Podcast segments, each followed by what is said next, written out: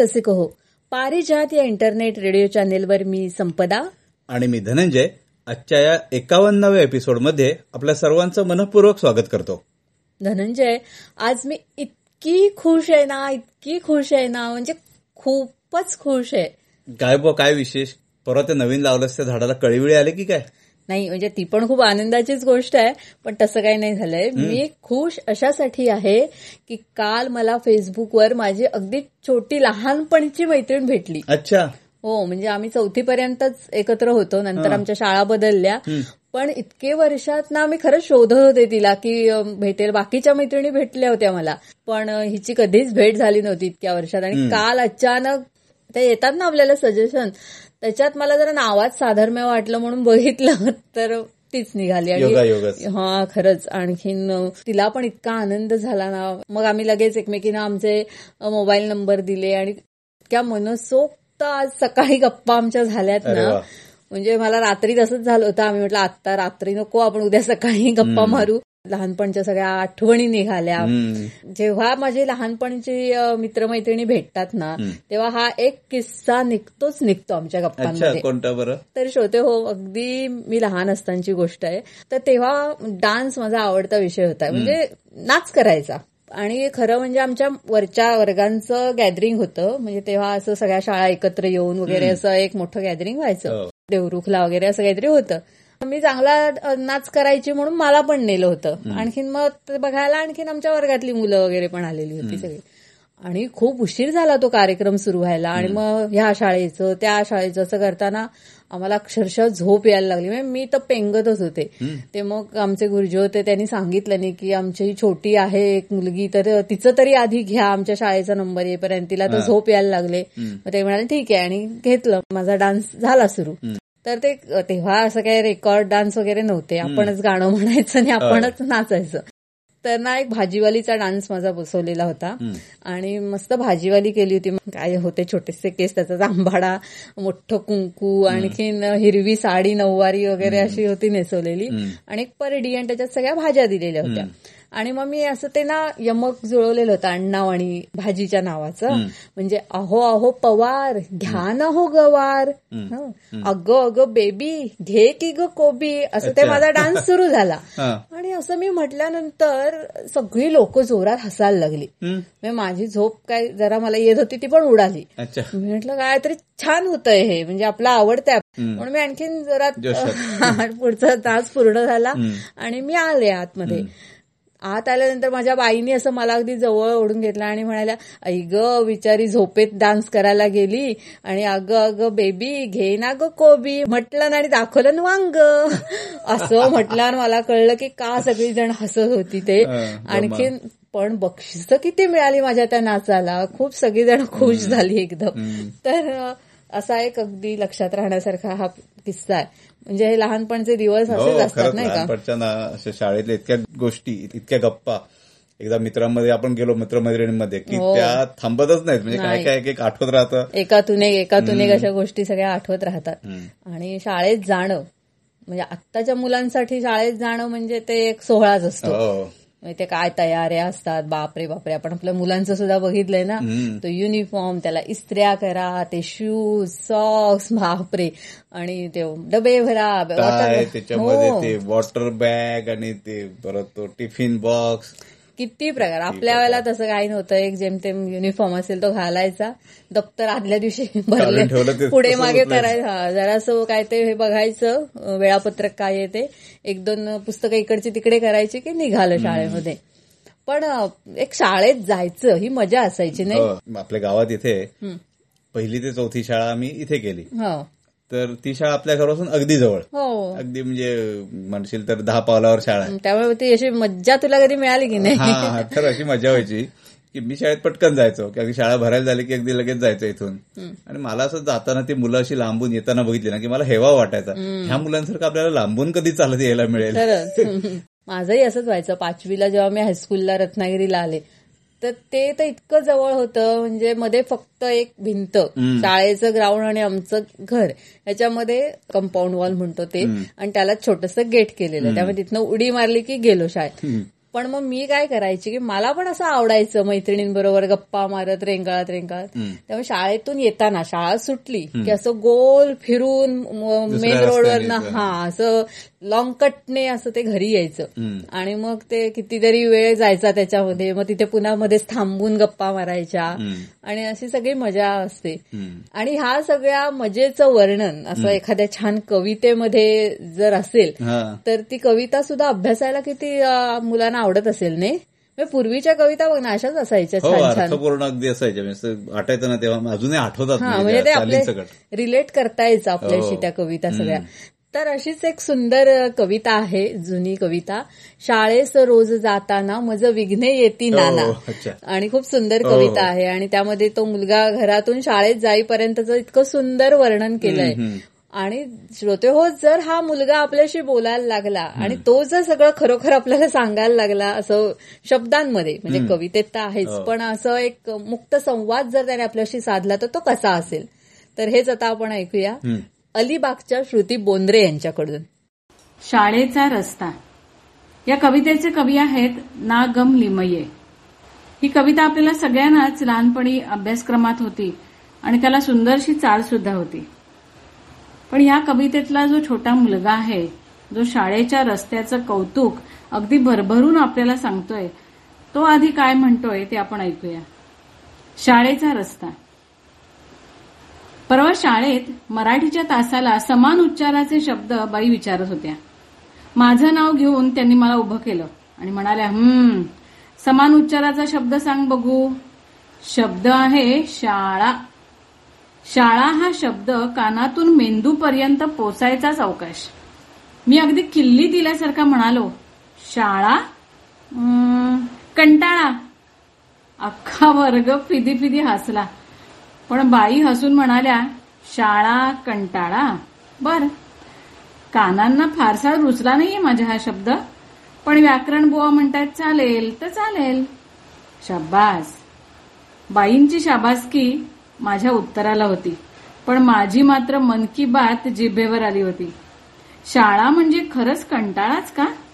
बरोबरच आहे हो. तो कधीही न संपणारा अभ्यास. ते रेल्वे स्टेशनवर नाही का अनाऊन्स करतात? ये गाडी सभी स्टेशनों पर रुकेगी. तशीच शाळेची गाडी प्रत्येक विषयावर थांबते. ही शाळा कितीही कंटाळवाणी असली ना तरी शाळेला जाणारा रस्ता मात्र मोठा मजेशीर आहे. आमच्या मराठीच्या एका धड्यात आमच्या लाडक्या पुलं आजोबांनी मस्त वाक्य लिहिलंय. काय? पुलं आजोबा म्हटल्यावर हसायला आलं? अहो आमच्या बाईंनीच तसं सांगितलंय. पुलं आजोबा पाडगावकर आजोबा इंदिरा आजी शांता आजी संदीप काका असं लक्षात ठेवावं. म्हणजे ही सगळी मोठी मंडळी आपली नातलगच होऊन जातात. बाई म्हणतात बरं का असं? तर तर आमचे पुलं आजोबा म्हणतात की मी जीवनाकडे लहान मुलांच्या डोळ्यांनी बघतो. जत्रेत जसं बाळ फिरताना त्याचे डोळे निरागसपणे भिरभिरतात अगदी तसं आणि अगदी तसाच मी सुद्धा माझ्या शाळेच्या रस्त्यावरून जातो. माझ्या घरापासून शाळा अगदी वीस मिनिटांवर आहे.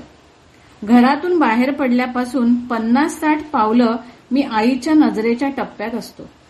तोपर्यंत मी एकदम शहाणा बाळ असतो बरं का. खाली मान घालून सरळ चालणारा. मग एक वळण येतं. आणि मी वळून बघतो गॅलरीतून बघणाऱ्या आईला जोरात हात हलवून अच्छा करतो.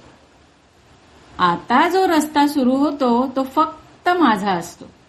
मी असतो या रस्त्याचा राजा. आता या वळणापासून ते थेट शंकराच्या मंदिरापर्यंतचा रस्ता अगदी पूर्ण सावलीचा असतो. माझ्या अगदी आवडीचा असा हा रस्ता आहे. रस्ता म्हणजे पायवाटच असते नाही का? कवितेच्या चित्रात दाखवतात बघा अगदी तशीच. सगळीकडे गवताचं रान झाडांचं साम्राज्य. वाळक्या झाडांच्या फांद्या म्हणजे तर माझ्यासाठी पर्वणीच. मी कटाकट अशा फांद्या मोडतो कधी त्यांची तलवार होते कधी धनुष्य तर कधी बुमरँग. शस्त्र अशी खाशी बनवतो ना मी मस्त एकापेक्षा एक. याच वाटेवरच्या दाट झाडांमधून माझ्या दोस्तांची गाणी ऐकू येतात. बुलबुल दयाळ कोकिळ कावळा या सगळ्या पक्ष्यांचं गान संमेलन ऐकत मी चालत असतो. मस्त ना? आम्हा मुलांपेक्षा आहे पक्षीच किती नशीबवान. नो अभ्यास नो टेन्शन. ओनली मज्जा. पुढे एका बैठ्या घरासमोरून मी जातो. त्या घरासमोरून जाताना त्यांचा लालू नावाचा एक कोंबडा आहे. तो मला हाक देणारच. म्हणजे असं मला वाटतं मला ना तो इतिहासाच्या पुस्तकातला मुघल सम्राटच वाटतो. मस्त लाल तुरा डोक्यावर घेऊन ताटपणे आयटीत चालणारा असा हा लालू. वाटेत पडलेली उंबराची लाल पिकलेली फळं खात मी उड्या मारत शंकराच्या देवळात शिरतो. हे देऊळ म्हणजे म्हणजे माझा अगदी आवडता स्पॉट. देवळाच्या ओटीवर दप्तर ठेवायचं आणि उंच उडी मारून घंटा वाजवायची. टन! शंकराला नमस्कार करायचा आणि त्याच्या पुढ्यातल्या कागदावर ठेवलेली खडी साखर तोंडात टाकायची. ही देवळातली खडी साखर मला जाम आवडते.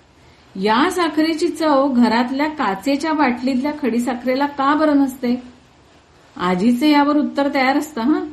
ती लगेच म्हणते अरे त्या खडी साखरेला देवाचा वास असतो. म्हणजे देवाचा वास नसतो का त्यात? मला काही फारसं कळत नाही पण वास म्हणून काहीतरी कळतं. या शंकराच्या देवळाच्या मागच्या बाजूच्या गडग्यावरून स्पायडरमॅनसाठी उडी मारायची की मग शांत रस्ता संपतो. आवाज गर्दी म्हणजेच बाजार सुरू होतो. समोरच भल्या मोठ्या सतरंजीवर भरपूर खेळणी मांडलेली असतात. त्यातही आवाज करणारी किल्लीवर नाहीतर सेलवर चालणारी खेळणी अगदी पुढे ठेवलेली असतात. का? का काय? अहो आम्हा मुलांचं त्याशिवाय या दुकानाकडे लक्ष तरी जाईल का? मी एक मिनिट तरी त्या दुकानापुढे थांबतोच थांबतो. मला नेहमी वाटतं या खेळणीवाल्या काकांची मुलं किती नशीबवान असतील ना? सगळे खेळ खेळता येत असतील त्यांना. मज्जा आहे बुवा. पुढं मग दिसतो गोळेवाला खारी बिस्किटवाला म्हातारीचा कापूस नारळी पाकवाला. तोंडाला सुटलेलं पाणी मी गिळून टाकतो. आणि मग येतं माझ्या बेस्ट फ्रेंडचं घर. त्याला ए अनुराग अशी मी हाक मारायची. आणि त्याने आलो दोन मिनिटात असं म्हणायचं. आणि पाच मिनिटांनी खाली यायचं. असं ठरलेलंच असतं. तो आल्यावर नेहमी माझ्या हातात काहीतरी कोंबतोच. दाणे खोबरं फुटाणे चिंच आवळे तर कधी लाडू सुद्धा. मग मी पण माझ्या खिशातला रानमेवा त्याला देतो. गळ्यात गळे घालून चकाव चकाव खाऊ खात आम्ही शाळेजवळ येतो. शाळेच्या गेटमध्ये पोचतो तेव्हा माझा हा लाडका शाळेचा रस्ता संपतो. पण मित्रांनो तो कधी संपूच नाही असं वाटतो. तो पावसाळ्यात वेगळा दिसतो हिवाळ्यात वेगळा आणि उन्हाळ्यात तर त्याहूनच वेगळा दिसतो. या रस्त्याची आणि माझी ना गट्टी झाली स्कूल बसमधून किंवा बाईकवरून जाणाऱ्या माझ्या मित्रमैत्रिणींनो एकदा तरी अशा रस्त्यावरून शाळेत जा. मला तर असं वाटतं की या रस्त्यावरून जाण्यासाठी का होईना. पण शाळा कधी बुडवूच नये आणि मोठा मुळी होऊच नये. खरं ना? शाळेस रोज जाताना मज विघ्ने येती नाना. शाळेस रोज जाताना मज विघ्ने येती नाना. किती पक्षी गाती गाणी झाडावरी म्हणती बसुनी ये मुला ऐळूया मिळुनी परी उशीर टाळायाला मी निघे तडक शाळेला. शाळेत रोज जाताना मज विघ्ने येती नाना.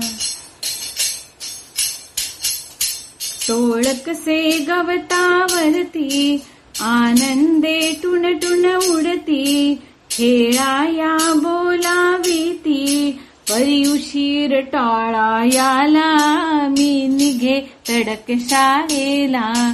शाळेस रोज जाताना मज विघ्ने येती नाना. गारुडी वाजवुनी पुंगी बोलावी झणी मज लागी बहुजमती जन त्या जागी परी उशीर टाळायाला मी निघे तडक शाळेला. शाळेस रोज जाताना मज विघ्ने येती नाना. बाजूस खेळणी वाला वाखाणुनी आपुल्या माला. वेदित से न कळत बाळा पर्युशीर टाळा याला. मी निघे तडक शाळेला. शाळेस रोज जाताना मज विघ्ने येती नाना. वाटेतील झाडे वेली हालविती पाने अपुली बोलाविती मजला जवळी पर्युशीर टाळा याला मी निघे तडक शाळेला शाळेस रोज जाताना मज विघ्ने येती नाना शाळेस रोज जाताना मज विघ्ने येती नाना मज विघ्ने येती नाना मज विघ्ने येती नाना वा खूप मजा आली हा ऐकताना. खरंच. संपत आहे आता अलिबागच्या श्रुती बोंद्रे यांनी जे अगदी समर्पक वर्णन केलं त्या हो, कवितेतलं तो शाळेचा रस्ता. मला पण अगदी तो आठवला रस्ता. म्हणजे मगाशी आपला जो विषय झाला हा. तर मला ते सगळं परत डोळ्यासमोर आलं. ती शाळा तिच्या जवळून तो जाणारा एक छोटासा रस्ता पलीकडे एक ओढा होता हो. आणि तिकडे पलीकडे एक दुसरी वाडी. आणि आपलं घर इकडे अलीकडे म्हणजे शाळेला हो, अगदी लागून. तर त्यावेळी काय व्हायचं? शाळा सुटताना अगदी हमखास पाऊस यायचाच म्हणजे तो. हो. आणि तो पाऊस आला कधी कधी काय व्हायचं? अतिच पाऊस पडायला लागायचा. मग गुरुजी सांगायचं चला आता शाळेला सुट्टी जा घरी आता. मग काही काही मुलं ज्यांना स्वतःहून जाणं शक्य असायची ती ती मुलं घरी जायची. आणि मग काही ठिकाणी पालकांना निरोप द्यायचे की मुलांना न्यायला या. मग ते अति पाऊस असल्यामुळे पालक यायचे मुलांना न्यायला. हा. आणि त्या ओढ्याला पाणी यायचं लगेच. म्हणजे आता माझ्या ते ढोपरभर होतं पण ते लहानपणी ते खूप वाटायचं पाणी. मी कंबरभर नक्की असेल लहानपणी. मग ते पालक त्या मुलांना खांद्यावर बसून घेऊन जायचे. आई ग किती मस्त. आणि मला त्या मुलांचा इतका हेवा वाटायचा ना. अरे काय आपण सरळ नुसतं छत्री उघडतो आणि आपण आपल्या घरी येतो. ही मुलं कशी मस्त पालकांच्या आपल्या बाबांच्या खांद्यावर बसून घरी हो जातात. हं. मला आता आठवलं. खरंच मजा होती नाही? हो. म्हणजे असं माझ्या डोळ्यासमोर आलं तो आता वर्णन करत. छोटी छोटी मुलं पावसात भिजतायत आणि मस्त.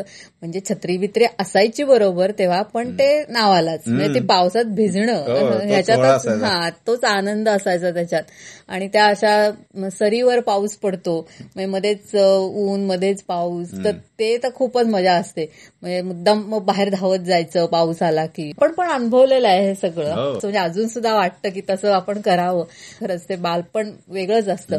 तर असंच एक पाऊस आणि ही मुलं ह्यांचं एक आगळं वेगळं नातं सांगणारी आता एक कविता आपण श्रोत्यांना ऐकूया. आणि ही कविता आपल्यासाठी सादर करतायत रत्नागिरीच्या आकांक्षा भुरके. सरीवर सरी सरीवर सरी ढगातून उडी मारतय कोण? सरीवर सरी ढगातून उडी मारतय कोण? मारतय कोण? इवलासा थेंब सुखावती जीव. इवलासा थेंब सुखावती जीव. पडता भुईवरी आनंदाला भरते आणतय कोण आणतय कोण. इवलासा थेंब सुखावती जीव. पडता भुईवरी आनंदाला भरते आणतय कोण आणतय कोण. ढगातून उडी मारतय कोण. शाळा सुट्टा आमची. शाळा सुट्टा आमची शाळा भरते छत्र्यांची. शाळा सुट्टा आमची शाळा भरते छत्र्यांची नक्षीदार छत्र्यांना नक्षीदार छत्र्यांना येते गोलाई. नक्षीदार छत्र्यांना येते गोलाई. पाहतय कोण? पाहतय कोण? ढगातून उडी मारतय कोण? ढगातून उडी मारतय कोण? रस्त्यावरून जाताना आंघोळ पावसाची. रस्त्यावरून जाताना आंघोळ पावसाची येता जाता गाड्यांची पिचकारी भारी. रस्त्यावरून जाताना आंघोळ पावसाची येता जाता गाड्यांची पिचकारी भारी रंगलय कोण रंगलय कोण ढगातून उडी मारतय कोण. सरीवर सरी सरीवर सरी ढगातून उडी मारतय कोण मारतय कोण. धरणीचा पुत्र राबतो रानात. धरणीचा पुत्र राबतो रानात नाही डोळा झोप. धरणीचा पुत्र राबतो रानात नाही डोळा झोप हिरवे स्वप्न उरात साठवतय कोण साठवतय कोण ढगातून उडी मारतय कोण. सरीवर सरी ढगातून उडी मारतय कोण मारतय कोण. सरीवर सरी झेलतात पोरी. सरीवर सरी झेलतात पोरी फेर धरती आनंदाने शंभूदेवाच्या मंदिरी. सरीवर सरी झेलतात पोरी. फेर धरती आनंदाने शंभूदेवाच्या मंदिरी. गातय कोण? गातय कोण? ढगातून उडी मारतय कोण? मारतय कोण?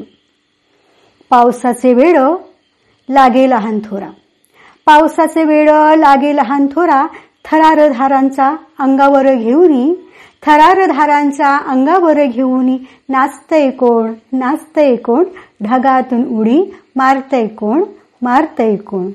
सरीवर सरी ढगातून उडी सरीवर सरी ढगातून उडी मारतय कोण? मारतय कोण?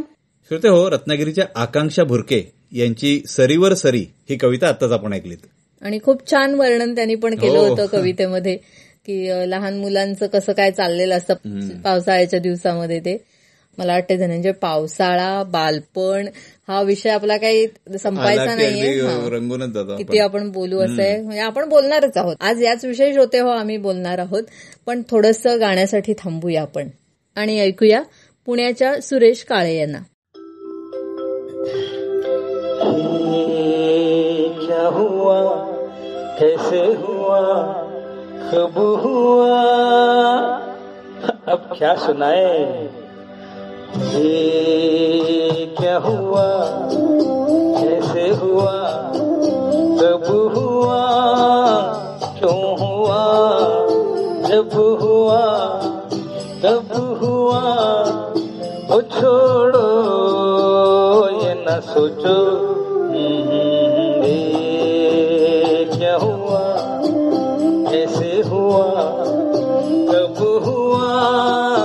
क्यों हुआ? जब हुआ कब हुआ ओ छोड़ो ये न सोचो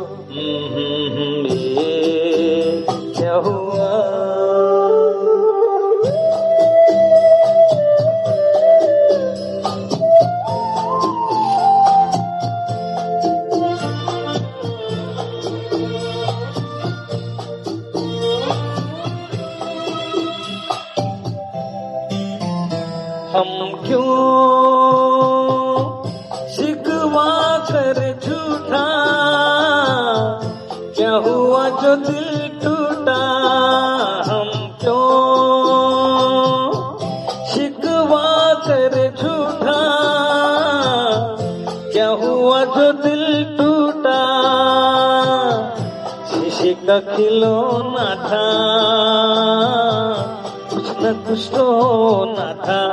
हुआ ये क्या हुआ ऐसे हुआ कब हुआ क्यों हुआ जब हुआ तब हुआ को छोड़ो ये न सोचो ये क्या हुआ समझे ना?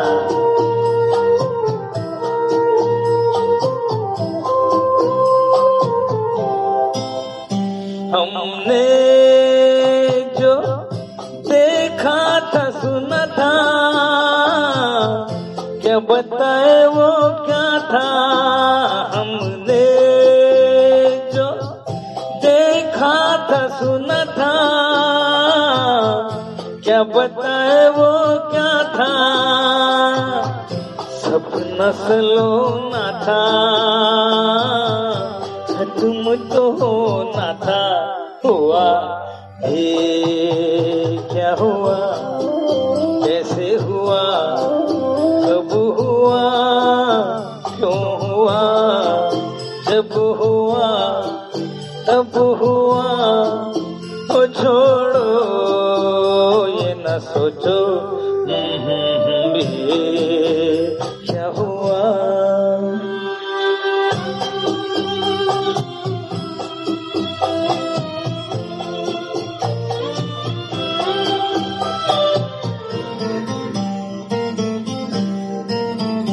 है दिल।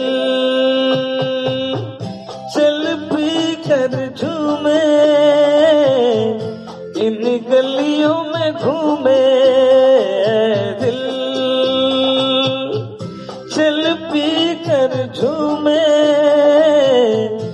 इन गलियों में घूमे। जहाँ तुझे खोना था।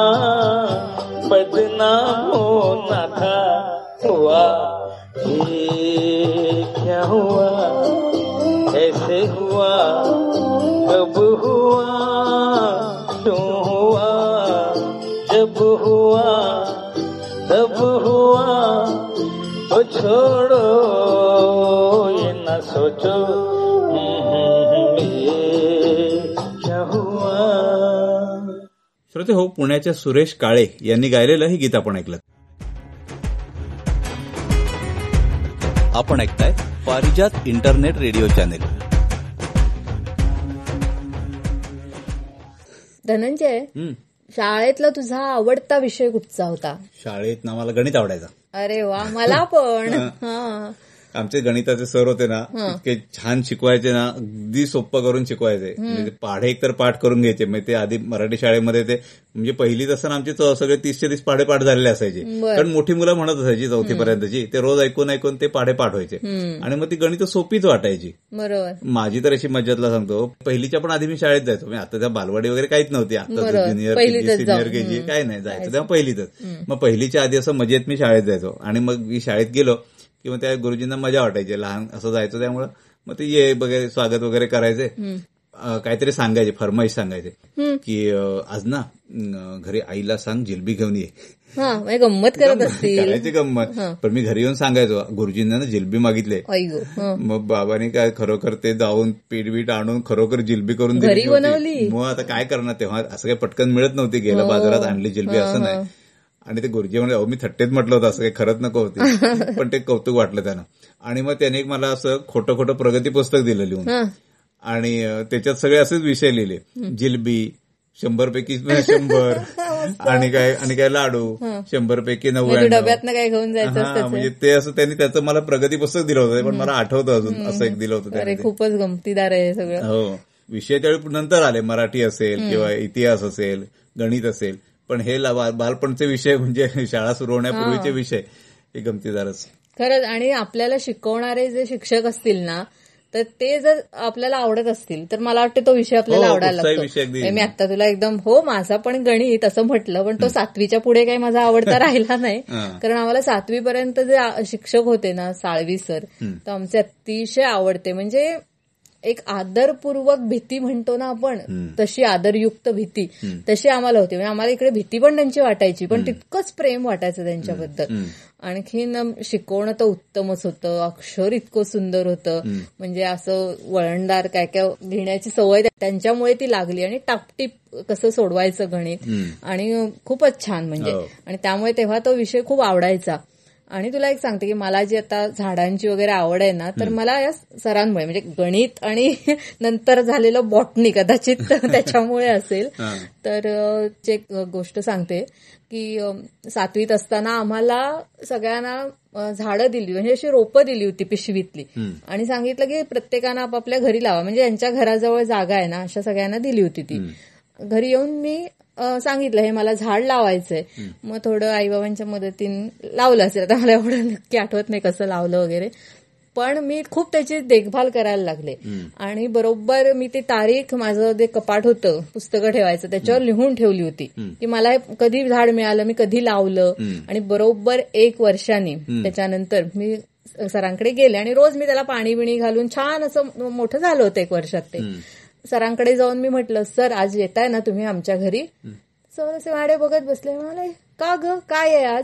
म्हटलं ते सुरूचं झाड होतं. आज सुरूचा वाढदिवस आहे. सरांना सुरूचा कळे ना म्हणून. म्हणतात कोण कोण सुरू?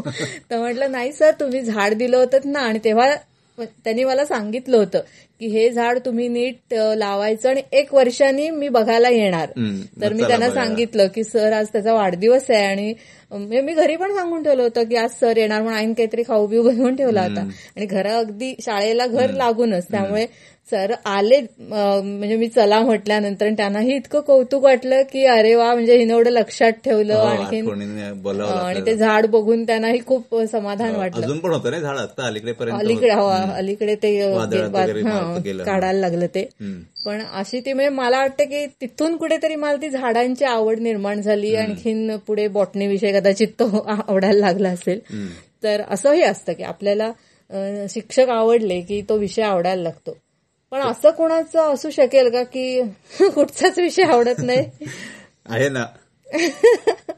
आहे एकाचं. माझा मित्र प्रशांत शेलटकर. हो त्यांच्या कविता आपण नेहमी हो ऐकतो. त्याने आज लिहून पाठवलं आपल्याला. हं. माझा शाळेतला आवडता विषय एकही नाही. अरे बापरे. बघूया तरी काय लिहिलंय त्यांनी.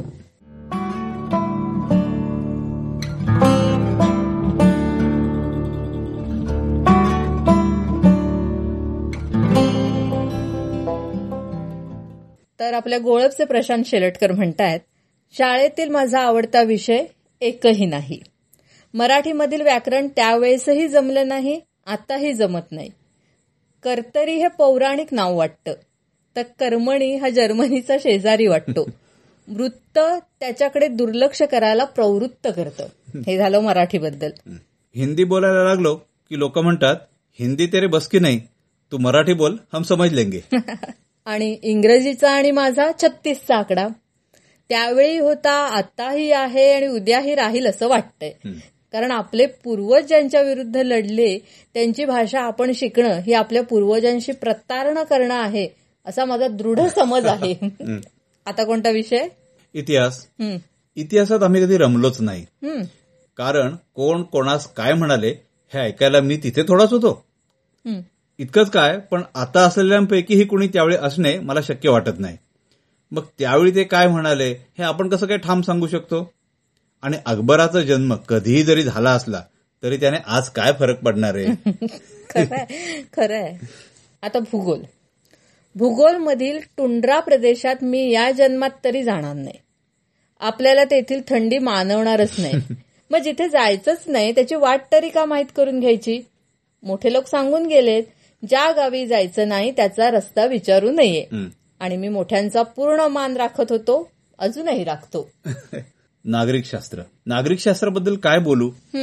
खासदार आणि आमदार हे एखाद्या किल्ल्याचे दरवाजे वाटत होते. ज्यातून सामान्य जनता ये जा करते ते आमदार. आणि ज्यातून खास लोक ये जा करतात ते खासदार. अरे बापरे. आणि आजची बात करायची तर आता सगळेच जमादार झालेत. म्हणजे माया जमा करणारे. ओ. भूमितीत मी गोल अंडाकृती आणि चौकोन आयताकृती काढायचो.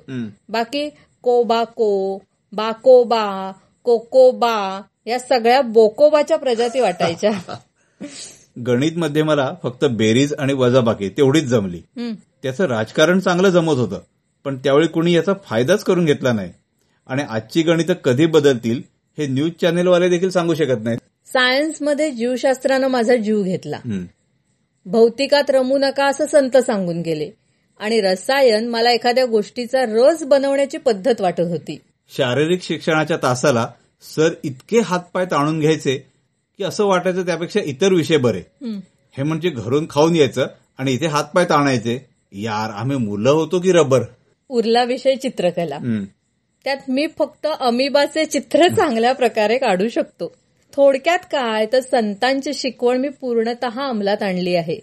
ते सांगून गेलेत विषयाची आवड माणसाच्या पतनाचे कारण बनते.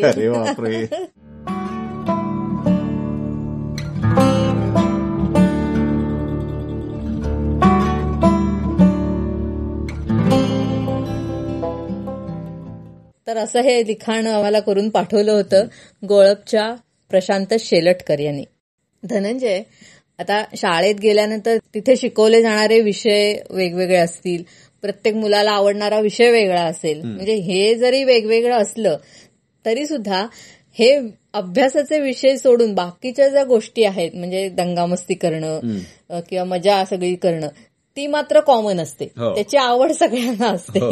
आणखीन त्यामुळे असं झालंय ना आता हे बघतोयस ना की शाळा मुळी कोरोनामुळं, हो. होतच नाहीयेत मुलं शाळेत येऊच शकत नाहीयेत एकमेकांना भेटू शकत नाहीयेत त्यामुळे ती सगळी दंगा मस्ती आणि ते सगळं सगळं ते मिस करतायत.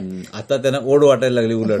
मुलं म्हणतात असं की आता होऊ देत शाळा सुरू म्हणजे आपण बघतो की शिक्षकांना वगैरे मुलं फोन करून विचारतात की काय होणार आहे का आपली पण शाळा? म्हणजे बाकी काही ठिकाणी जिथे सुरू होत आहे तसं वाटतंय. तर असं पण विचारतात. म्हणजे आता खूप तीव्रतेनं मुलांना वाटायला लागलंय की अरे आता एकदा शाळा सुरू होऊ दे. हं. म्हणजे पूर्वी ते एक गाणं होतं नाही का बालगीत? सांग सांग भोलानाथ. हो मंगेश पाडगावकर यांचं. ह्यांचं. की पाऊस पडेल काय शाळेभोवती तळे साचून सुट्टी मिळेल काय? पण मला वाटतं की ते आता थोडं बदलायची वेळ आलेली आहे. आणि ते बदललंय सुद्धा. आपल्या कोल्हापूरच्या शिल्पा कुलकर्णी यांनी त्याचं छानसं विडंबन अर्थात मंगेश पाडगावकर यांची क्षमा मागून हो लिहिलंय आणि त्याचं गायन केलंय रत्नागिरीच्या शर्वरी बामणे. तर ते आधी आपण ऐकूया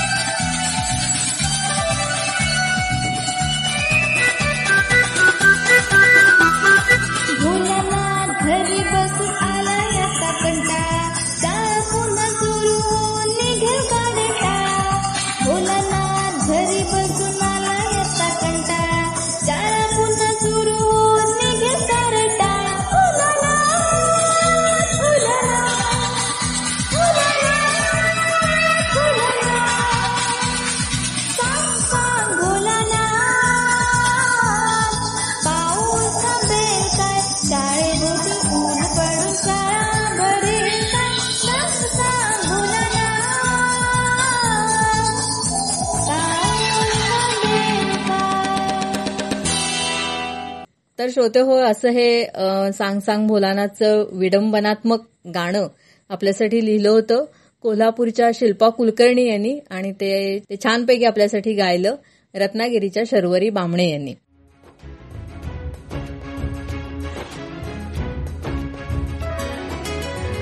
पारिजात रेडिओ आपलं इंटरनेट रेडिओ चॅनल.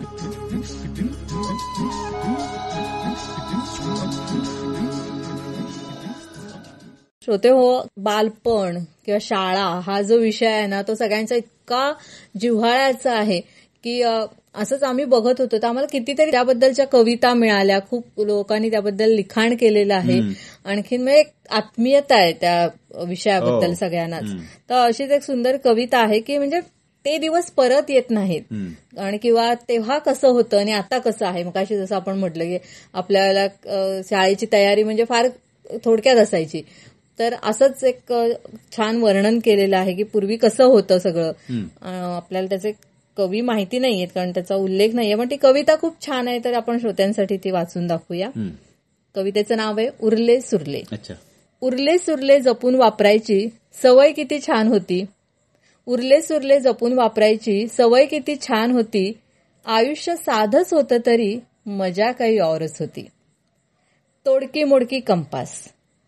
तोडकी मोडकी कंपास पुन्हा जोडून वापरत होतो झिजली जरी पेन्सिल तरी टोपण लावून लिहित होतो. तुटलेलं पेन पुन्हा पुन्हा स्प्रिंग बदलून वापरत होतो. तुटलेलं पेन पुन्हा पुन्हा स्प्रिंग बदलून वापरत होतो एकच पेन खूप जपून रिफिल करून वापरत होतो. जुनीच पुस्तकं वर्तमानपत्राचे कव्हर घालून वापरत होतो. तुझी पुस्तकं दे बरं मला आधीच सांगून ठेवत होतो. जुन्या वयांची कोरी पानं दाभण वापरून शिवत होतो.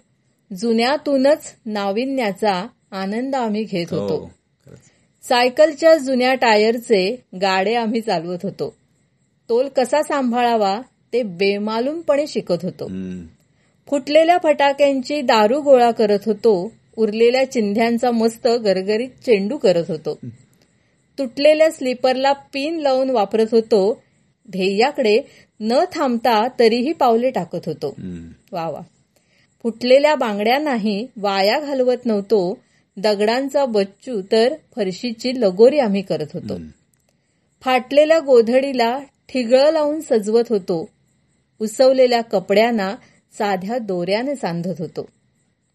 गंध जरी जुना असला तरी छंद मात्र नवा होता. गंध जरी जुना असला तरी छंद मात्र नवा होता.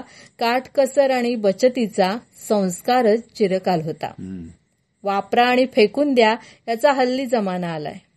वापरा आणि फेकून द्या याचा जमाना हल्ली आलाय. किंमत नाही वस्तूंची म्हणून नव्याचा कचरा झालाय. सुई धागा हरवला नाही पण तो हल्ली कोण घेत नाही. फाटलेली नाती आणि वस्तू खरं तर कोणी शिवतच नाही. खरं तर कोणी शिवतच नाही. तर अशी ही एक सुंदर कविता. अर्थगर्भ आहे पण ते हो. लेखक माहिती नाही. लेखक माहिती नाही खूप छान कविता आहे ज्यांनी कोणी लिहिली आहे त्यांनी. तेव्हाचा काळच तसा होता.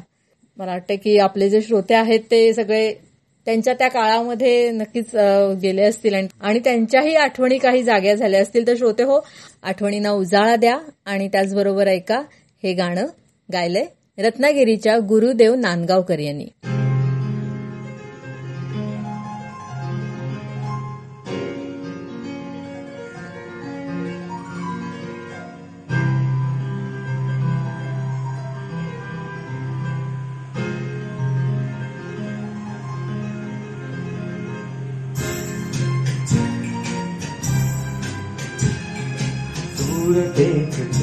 खेळिता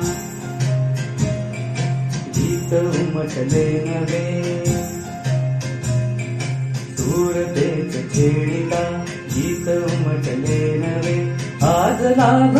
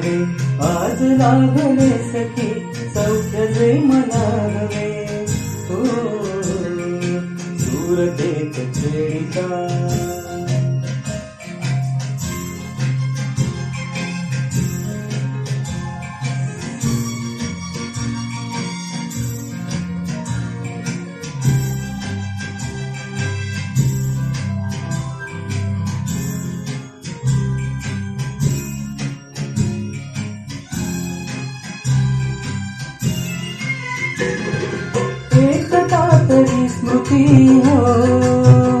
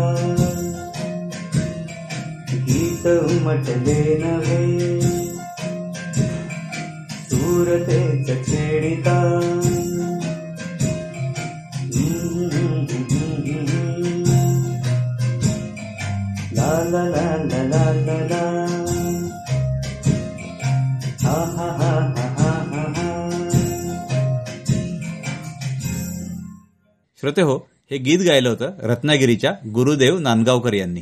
संपदा तू मगाशी म्हणालीस ना. की लहानपण हा सगळ्यांचा जिव्हाळ्याचा विषय. हो हो. आणि त्यावर खूप जण लिहितात आपल्याला पण अनेकांनी लिहून पाठवलं होतं. तर आपण ज्ञात अज्ञात सगळ्यांची घेतो. तर आपण अशीच एक कविता आपल्याला पाठवले. आपलेच पारिजातचे श्रोते आणि गायक तुषार गोखले पुण्याचे. हो, पुण्याचे. तर ती वाचूया. काव्य तुषार असं त्यांनी स्वतःला नाव दिलंय. म्हणजे तुषार गोखले पुण्याचे. आमचं लहानपण काय सांगावे? येता जाता कोणीही धपाटे द्यावे. हो. लहान मोठे कसलेही कारण छळी मग मिळे धम्मक लाडू आणि चापट पोळी. आईबाबांचा धाक मनी वसत असे. उलटे बोलायची कधी छाती नसे. भीती वाटे डोळे वर करायची मोठे डोळे पाहूनच तंत्रायची. गुरुजींनी केली जर शिक्षा शाळेत घरी मिळे बदल्यात मार मोफत. हो. खरंच आहे. घरोघरी असेच फरकाने थोड्याफार हम्म, गप गुमान तोंड दाबून बुक्क्यांचा मार. नाही झाले कधी लाड फालतूचे. हो. गरजेपुरतेच जेमतेम मिळायचे. पदरी असे अतिसामान्य परिस्थिती. परी झळकत असे मनाची श्रीमंती. पुलाखालून पाणी गेले वाहून बरेच. आज उमगते त्यांचेही होते खरेच. जरी वाटत असे ते धाकात राहणे दडले होते त्यातच संस्काराचे लेणे. हो. खूप छान कविता आहे आणि सगळ्यांच्याच मनातल्या या भावना आहेत नाही का? म्हणजे असेल त्यात किती गोडे मानून राहण्याची आपली पूर्वी आपल्या पिढीची ही होती. हो एक गंमत होती म्हणजे. हल्लीची मुलं आपण बघतो की त्यांच्या मागण्या वाढतच असतात. म्हणजे एक पुरी करतोय तर दुसरी ती दिलं की आणखीन काहीतरी त्यांना हवं असतं. हो. पण अशीही काही मुलं आहेत की त्यांना जाण असते आपल्या परिस्थितीची. हो. आहे त्या परिस्थितीचा सामना करून ती पुढे जाण्याचा प्रयत्न करत असतात. आणखीन शाळेत असताना ती फार हुशार असतात असं नाही. म्हणजे एखाद्या शिक्षकाला जेव्हा आपला विद्यार्थी डॉक्टर झाला इंजिनियर झाला आणि तो जेव्हा भेटतो मोठा झाल्यानंतर तेव्हा जेवढा आनंद होत असेल तेवढाच आनंद एक सर्वसामान्य बुद्धीचा मुलगा सुद्धा एक माणूस म्हणून आज खूप छान जगतोय. हे जेव्हा त्याला कळतं तेव्हा सुद्धा तेवढाच आनंद होत हो, असेल नाही? तर अशीच एक सुंदर कथा आपण आता ऐकणार आहोत. जीवनाची कृतार्थता. रत्नागिरीच्या तेजामुळे आपल्यासाठी ही कथा सादर करतायत. संगीताची एक छान मैफल ऐकून समाधानी मनस्थितीत मी घरी जाण्यासाठी बस पकडली. संध्याकाळी चार ते सहा वेळेची असणारी मैफिल थोडी लांबली. संपायला सात वाजले. बस स्थानकावर येऊन बस मिळून मार्गस्थ व्हायला साडेसात झाले. तसं घरी जाऊन माझ्यावर काही काम करण्याची जबाबदारी होती असं नाही कारण आता माझी सून सुमा हिने घराची सगळी जबाबदारी पूर्णपणे पेलली आहे. आजची मैफिल संपवून बसमध्ये बसले. माझ्या शेजारी एक वीस बावीस वर्षांचा मुलगा येऊन बसला. थोड्या वेळानंतर माझ्या लक्षात आलं. त्याच्या वयाच्या मुलांसारखा हा मौज मजा मस्ती करणारा असा वाटला नाही. तो आधी कसला तरी हिशोब मांडत होता. हिशोब झाल्यानंतर त्याने साधा एक फोन खिशातून काढला आणि दोन तीन फोन कुणाला तरी केले. त्यावरून तो जागेच्या शोधात आहे असा अंदाज आला. काही व्यवसायासाठी त्याला गाडी लावायला जागा हवी होती. त्याची ही सारखी खटपट पाहता माझी खात्री झाली की हा तरुण धडपड करून जगणारा आहे. मनातल्या मनात माझी उत्सुकता ताणली गेली. काय बरं करत असेल हा मुलगा? थोडा शांत तो बसला आणि मी संवादात पुढाकार घेतला. काय रे दादा तुझा काही व्यवसाय आहे का? असं थेट त्याला विचारलं. तेव्हा त्याचं माझ्याकडे लक्ष गेलं. तो चमकला. बहुतेक मी काही संवाद साधणं त्याला अनपेक्षित होतं. मॅडम तुम्ही? ओ माझं लक्षच नव्हतं. असं म्हणत तो आणखीनच सावरून बसला. मला आश्चर्यच वाटलं. मी ओळखून त्याला प्रश्न विचारलाच नव्हता. मला ओळखलत मॅडम. मी दोनच वर्ष तुमच्या वर्गात होतो. त्याला आता खूप वर्ष झाली. तुम्ही आमच्या वर्गशिक्षिका होतात. नमस्कार मॅडम. असं म्हणत तो तसाच वाकल्यासारखा झाला. मी म्हटलं अरे अरे राहू दे. खरं तर मनातल्या मनात माझीच मान शर्मेने वाकली होती. मी त्याला मनोमन ओळखलेलं नव्हतं. त्याच्या आकस्मित आदरयुक्त बोलण्यात छे मी नाही ओळखलं. हे सत्य बोलावंसंही वाटलं नाही. त्यानेच बोलणं पुढे सुरू केलं.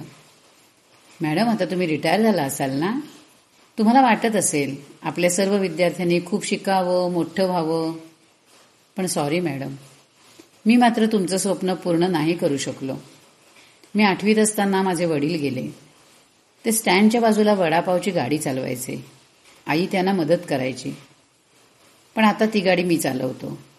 मदत आईच करते पण गाडीजवळ उभं राहणं तिला झेपत नाही. घरूनच तयारी करून देते. मला पुढे शिक्षण घेणं जमलं नाही. सकाळी सहाला गाडी सुरू करतो. बाहेरगावाहून येणाऱ्या गाड्यांचं गिऱ्हाईक सकाळचंच मिळतं. तुम्ही तिसरी चौथीत शिकवलेलं गणितच माझ्या उपयोगी पडलं हा? तेवढीच दोन वर्ष तुमच्या वर्गात होतो पण तुमच्या शिस्तीमुळे माझं गणित मात्र पक्क झालं. मी माझ्या स्मरणशक्तीला कितीही ताण दिला तरी हा विद्यार्थी काही मला आठवेना. तो सांगत होता त्याअर्थी तो नक्कीच माझ्या वर्गात असेल. माझ्या मनात एक हलकेच आत्मसन्मानाची आणि काहीशी आनंदाची संमिश्र लाट येऊन गेली. आयुष्य शिक्षकी पेशात घालवलं. त्याच्या सार्थपणात असतानाच तो एकदम म्हणाला मॅडम एकदा घरी या असं मी तुम्हाला नाही म्हणू शकत. मीच पहाटेपासून गाडीवर असतो. पण तुम्ही कधी या बसस्टँडकडे आलात ना की मुद्दाम माझ्या गाडीकडे या. माझी गाडी बघा. मला खूप बरं वाटेल. मी त्याला हो नक्की येईन हं. काय नाव आहे रे तुझ्या गाडीला? असं विचारलं. तर म्हणाला गाडीचं नाव शोधत राहू नका हा. माझं नाव सचिन पवार. सगळे मला सचिन वडावाला असं म्हणून ओळखतात. गाड्या आत येतात ना त्या गेटपासून तिसरी गाडी माझी. माझा स्टॉप आला. मी उतरतो हा मॅडम. असं म्हणत तो पिशव्या सांभाळत उठला. पुढच्या स्टॉपला उतरला सुद्धा. सचिन बसमधून उतरला पण माझ्या मनात मात्र घर करून राहिला. माझा मुलगा साधारण याच्याच वयाचा पण हा मुलगा किती वेगळा वाटला मला. क्रमिक शिक्षण याला अर्धवट सोडावं लागलं पण वास्तवाचं भान आणणारं शिक्षण परिस्थितीने याला दिलं. त्यामुळे किती शिकला हा एवढासा जीव. माझ्या मुलाची आणि त्याच्या बरोबरीच्या सधन घरातील मध्यमवर्गीय मुलांची सचिन बरोबर बरोबरीच होऊ शकत नाही. आज असली स्टाईल अशी फॅशन असला मोबाईल आज या मॉलमध्ये त्या रेस्टॉरंटमध्ये अशा सर्व परिभाषांपलीकडली या वयात सचिन वडावाला फ्रेस तोंडून बोलतानाचा आत्मविश्वास हे सगळं खूप विचार करायला लावणार आहे. अशा विचारातच मी माझ्या स्टॉपवर उतरले. पाच मिनिटातच अंतर चालून घरी आले. अंगणातच सुमा उभी होती.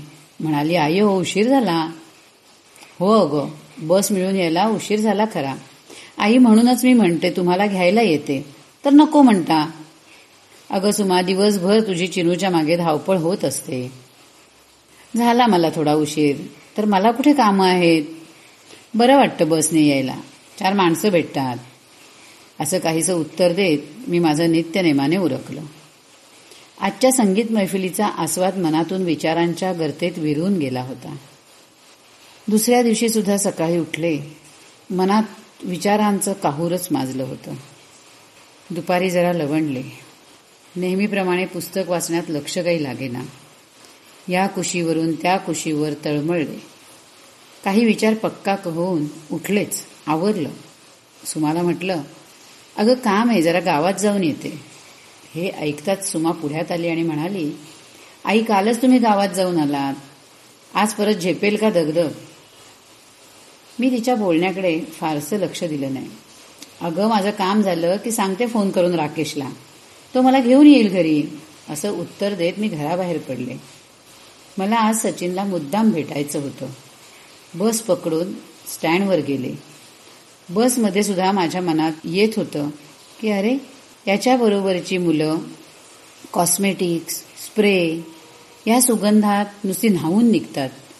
वड्यांच्या तेलकट वासात चहा घालणारा हा सचिन कशी बरोबरी होईल या मुलांची? हे सगळे डोक्यात घोळणारे विषय घेऊन मी त्याच्या गाडीपर्यंत गेले. त्याच्या गाडीपुढे जाताच त्याचा चेहरा आनंदाने फुलला. जवळचं स्टूल पुसून पुढ्यात ठेवून या मॅडम असं म्हणाला. फडक्याने ग्लास पुसून पाणी भरून ग्लास पुढे केला. मी पाणी प्याले. मॅडम मला वाटलं नव्हतं तुम्ही अशा गाडीवर खरंच याल. पण आलात खूप आनंद झाला. वडा खाणार मॅडम गरम गरम. अरे नको. मी नाही खात वडा. मग चहा तरी घ्या मॅडम. हो चहा घेईन थोडा. पण जरा कमी गोड करशील ना? हो एकदम फक्कड बनवतो चहा. ए पक्या. जरा गिऱ्हाईक बघा. मी मॅडमसाठी स्पेशल चहा टाकतो. सचिन चहा करता करता आजूबाजूच्यांना सांगत होता मॅडम कशा प्रेमळ पण शिस्तीच्या आहेत. अस्वच्छता दिसली की कशा ओरडायच्या? त्याच्या मित्रपरिवाराला पण कौतुक वाटलेलं दिसलं. एवढ्या वयाची बाई सचिनला इथे भेटायला आली. त्याने चहा केला स्वच्छ कप दोन दोनदा पुसला डिशमध्ये कप ठेवून माझ्या पुढे केला. मी चहा घेतला चहाची स्तुती केली. म्हटलं चल सचिन निघते आता. काल म्हणालास म्हणून मुद्दाम तुझा व्यवसाय पाहायला आले. खूप छान वाटलं. सचिन पटकन माझ्यासमोर वाकला. नमस्कार केला. मी म्हटलं अरे आमचे आशीर्वाद नेहमीच तुमच्या पाठीशी असतात. पण आज मी हे तुला आशीर्वादाचं पत्र लिहून आणले. हे घे. असं म्हणत मी एक लखोटा त्याला दिला. त्याने तो लखोटा कपाळी लावला. त्याच्या डोळ्यात पाणी तरळलं. मॅडम वाचीन नंतर शांतपणे. असं कापऱ्या आवाजात म्हणाला. सचिन हे घे. असं म्हणत मी अजून एक पाकिट त्याच्यासमोर केलं. तो म्हणाला हे काय मॅडम? आशीर्वाद दिले तेच पुरेसे आहेत. आयुष्यभर मी हे तुमचं पत्र जपून ठेवीन. मी म्हटलं अरे रिटायर झाले. तेव्हा मिळालेल्या पैशातून काही पैसे मी असे बाजूला ठेवले होते. आज मनात आलं त्यातले काही तुला द्यावेत. यातून स्वतःसाठी आणि आईसाठी छान कपडे घे. नको मॅडम नवीन चांगले कपडे घालून आम्ही हे काम असं करणार. तुम्ही हे पैसे एखाद्या अडलेल्या माणसाला द्या. नाही तर थांबा. मॅडम मी तुमच्या कष्टाच्या पैशाचा आणि लक्ष्मीचा अवमान नाही करत. तुम्हीच यातले दोनशे रुपये काढून या प्रकाशला द्या. हा पक्या आहे ना हा माझा छोटा दोस्त. हा सकाळी शाळेत जातो संध्याकाळी गर्दीच्या टायमाला मला मदत करायला हजर.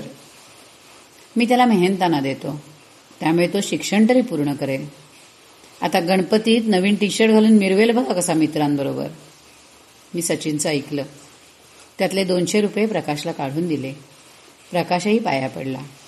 सचिन म्हणाला मॅडम तुमचा आशीर्वाद पक्क्याला पण राहू दे.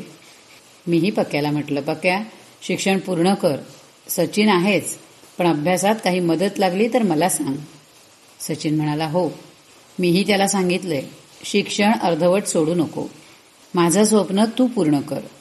पोरग हुशार आहे हो मॅडम. मी प्रकाशच्या पाठीवर थोपटून म्हटलं सचिन दादा सांगतो ते ऐक हा. आणि कसलीही अडचण आली तर ये सरळ माझ्याकडे. चल येते सचिन असं म्हणत मी माघारी वळले. सचिनच्या विचारांचा मान राखला. ज्योतीने ज्योत तेववणाऱ्या माझ्या विद्यार्थ्याला मनोमन कृतज्ञ होत शांत मनाने बसस्थानकात आले. बसमध्ये बसले. कालपासून सुरू झालेला मनाचा प्रवास आता शांत समाधानी होऊन संपला. माझ्या मुलाचं शिक्षण त्याची यशस्वीतता यापेक्षा कितीतरी पटीने मला कृतार्थता वाटणारी व्यक्ती ठरली सचिन वडावाला. जीवनाची कृतार्थता. ही कथा श्रोते हो तुम्ही ऐकलीत? याचं लेखन आणि वाचन केलं होतं रत्नागिरीच्या तेजा मुळे यांनी. खरंच ना धनंजय की या कथेमधला जो विद्यार्थी आहे. तर एक आदर्श येतो सगळ्यांसाठीच. हो, हो. म्हणजे त्याची काही फार मोठी परिस्थिती आहे अशातला भाग नाही. तरी सुद्धा मला मिळतंय माझ्या पुरतं. तर तुम्हाला मदत करायची तर ज्याला गरज आहे तर त्याला करा. असं तो सांगतो आणि खरोखर म्हणजे कुठेतरी त्या मॅडमना असं वाटलं असेल नाही की आपण केलेले संस्कार आज उपयोगी येत आहेत. म्हणजे शाळेमध्ये जी काही त्यांनी शिकवण दिली असेल ती. तर खरोखर असे गुणी विद्यार्थी असणं हे कधी कधी शिक्षकांचा सुद्धा अभिमान असतो. हो असे लक्षात पण राहतात आणि त्यांना हो ना. विद्यार्थी. तर अशी ही कथा श्रोते हो तुम्ही ऐकलीत. श्रोते हो तुम्हीही अशा काही कथा लिहित असाल कविता करत असाल किंवा एखाद्या विषयावर तुम्हाला काही लिखाण करायला आवडत असेल तुमच्याकडे त्याविषयीची काही माहिती असेल तुम्ही जिथे काम करता त्याविषयीची काही माहिती असेल की जी आपल्या श्रोत्यांनाही उपयोगी होऊ शकते. तर असं तुमचं लिखाण आमच्याकडे तुम्ही अवश्य पाठवू शकता. तुम्ही ऑडिओ स्वरूपामध्ये पाठवू शकता किंवा आम्हाला ते व्हॉट्सअप करू शकता. त्यासाठी आमचा व्हॉट्सअप नंबर आहे nine four double two four two nine three three three. तुम्ही गाणं गात असाल तर विथ म्युझिक तुम्ही गाणं आम्हाला नक्कीच पाठवू शकता. आम्ही निवडक गाण्यांचा आपल्या कार्यक्रमामध्ये नक्कीच समावेश करू. तर श्रोते हो कार्यक्रमात आता शेवटी आपण एक गाणं ऐकणार आहोत. हे गाणं गायलंय रत्नागिरीच्या संजय पाटणकर आणि पुण्याच्या माधुरी कासट यांनी. कह दो तुम्हें या चुप रहूं। दिल में मेरे आज क्या है? कह दो तुम्हें या चुप रहूं।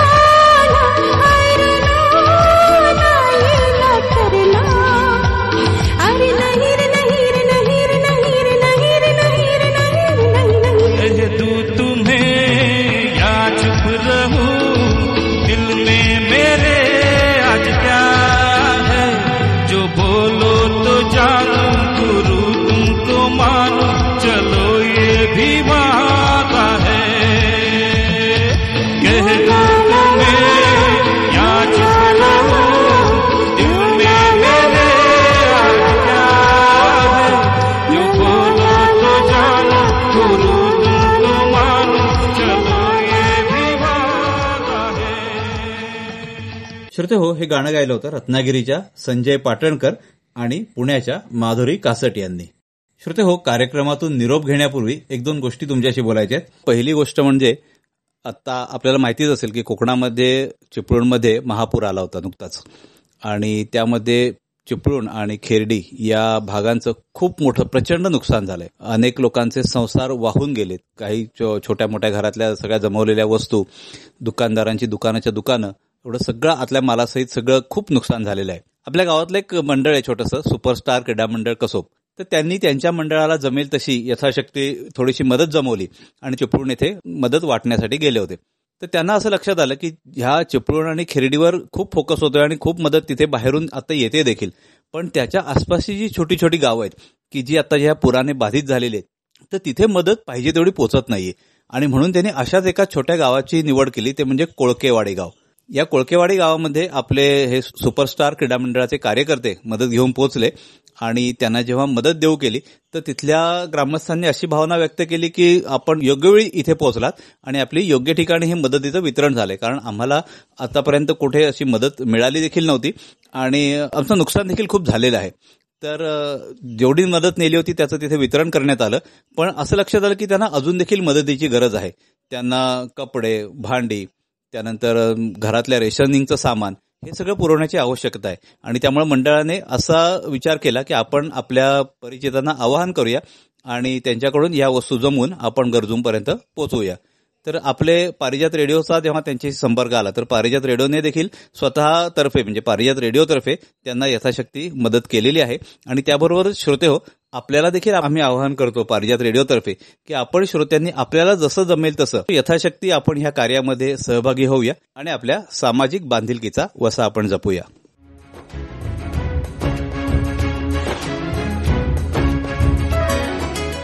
तसंच आता आपली वेबसाईट सुद्धा आहे. Parijat radio dot WordPress dot com. की जिथे तुम्हाला आपला लाईव्ह रेडिओ तर ऐकता येईलच पण त्याचबरोबर आपले या आधीचे जे सगळे प्रोग्राम्स आहेत एपिसोड्स आहेत ते सुद्धा तुम्ही तिथे ऐकू शकता. शिवाय तुम्ही तुम्हाला पाहिजे तो भाग फॉरवर्ड करून बॅकवर्ड करून सुद्धा ऐकू शकता. या एकाच ठिकाणी तुम्ही सगळे आपल्या एपिसोडचा आनंद घेऊ शकता. तर तुम्हीही ऐका तुमच्या प्रियजनांनाही अवश्य ऐकायला सांगा आपला पारिजात रेडिओ तेव्हा रविवारी तर आपण भेटणारच आहोत स्वराले दुरून या आपल्या संगीतमय कार्यक्रमात.